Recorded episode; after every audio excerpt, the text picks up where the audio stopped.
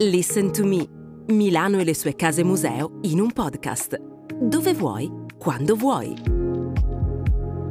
Un percorso a più voci con 21 ospiti d'eccezione per un viaggio imperdibile tra arte contemporanea, architettura, design, moda, musica e letteratura.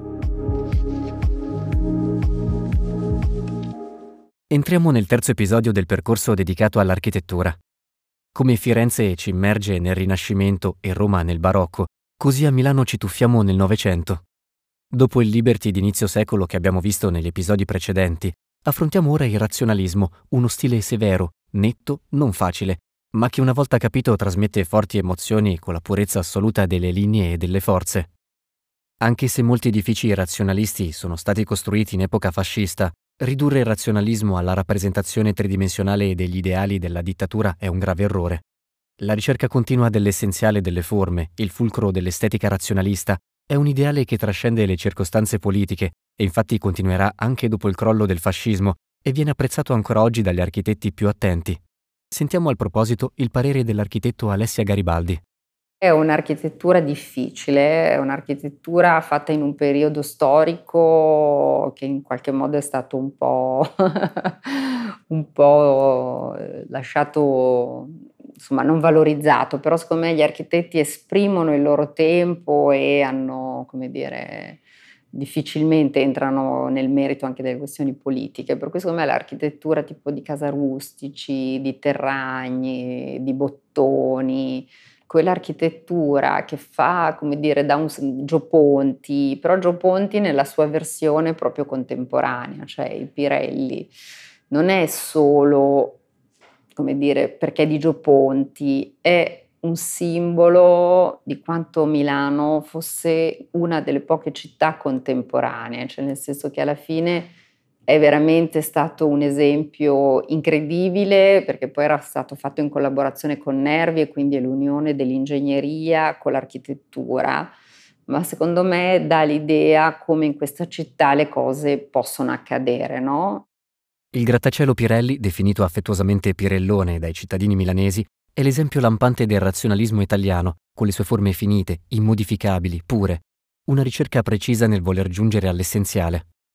Progettato negli anni 50 dal geniale architetto e designer Gio Ponti in strettissima collaborazione con l'ingegnere Pierluigi Nervi, è uno dei simboli di Milano e dell'epoca del boom economico, in cui l'Italia riemersa dalle macerie della Seconda Guerra Mondiale conosce un'era di tumultuosa espansione economica, industriale e culturale.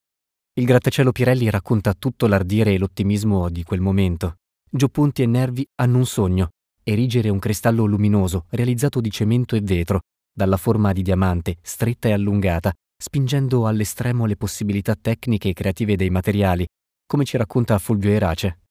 Quando Pierluigi Nervi arrivava a Milano, andava nello studio di Ponti, eh, si toglieva il cappotto, si toglieva la giacca, il maniche e camicia e diceva, ecco, oggi andiamo a caccia di pesi, cioè nel senso to- cerchiamo di togliere tutti i pesi inutili perché ovviamente eh, per un ingegnere anche era importante l'idea che una struttura non sia mai iperdisegnata, iperstatica come loro dicono, no? ma ci sia l'essenziale.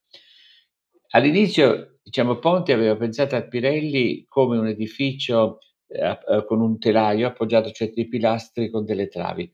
La grande intuizione di Nervi è di dire: ma se tu vuoi un edificio a forma di diamante, no? come Ponti diceva l'architettura è un diamante, sgusciante, no? quindi non è una scatola, ma i lati sono rastremati e quindi diciamo diventa come dire una sorta di diamante sfaccettato su tutti i lati. La grande diciamo originalità era questa. Quindi se tu vuoi questo, bisogna anche qui concentrare la struttura e si immagina questi grandi piloni che sono estremamente ridotti in sei punti che salgono dal basso verso l'alto come degli alberi a man mano che salgono diventano più sottili perché devono portare meno peso. E le ultime punte sono scoperte perché Ponti voleva che si appoggiasse il tetto sopra accompagnato da una fascia di vetro tutto attorno in maniera che di notte quando il grattacielo Pirelli è illuminato il tetto sembra galleggiare.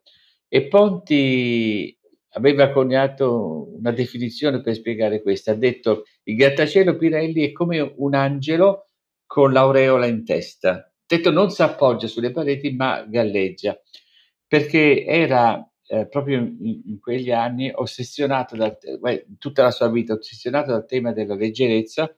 Tutti sanno che la sua sedia più famosa, che viene ancora oggi prodotta, si chiama non a caso la super leggera, che ha le gambe affusolate.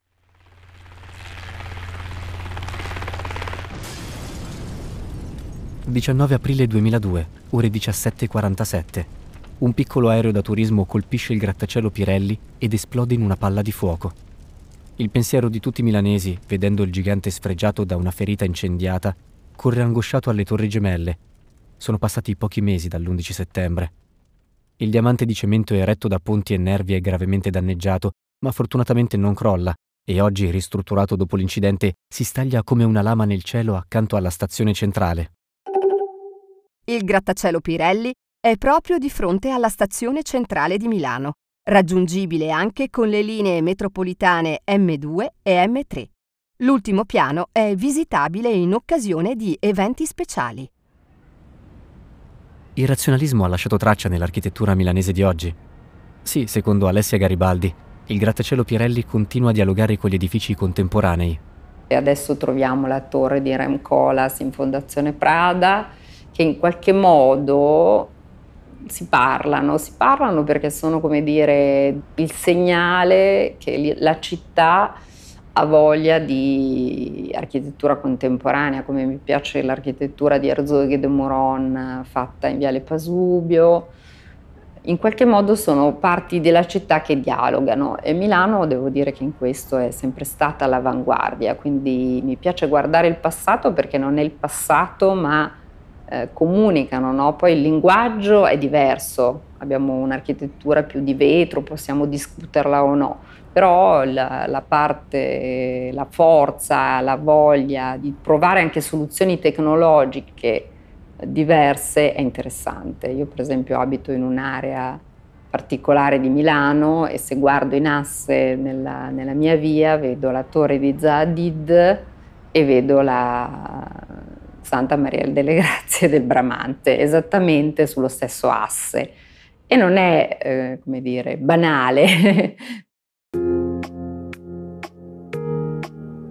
Questo episodio è finito. Non togliere le cuffie. Nell'ultimo episodio sull'architettura torneremo indietro nel tempo, fino al Rinascimento.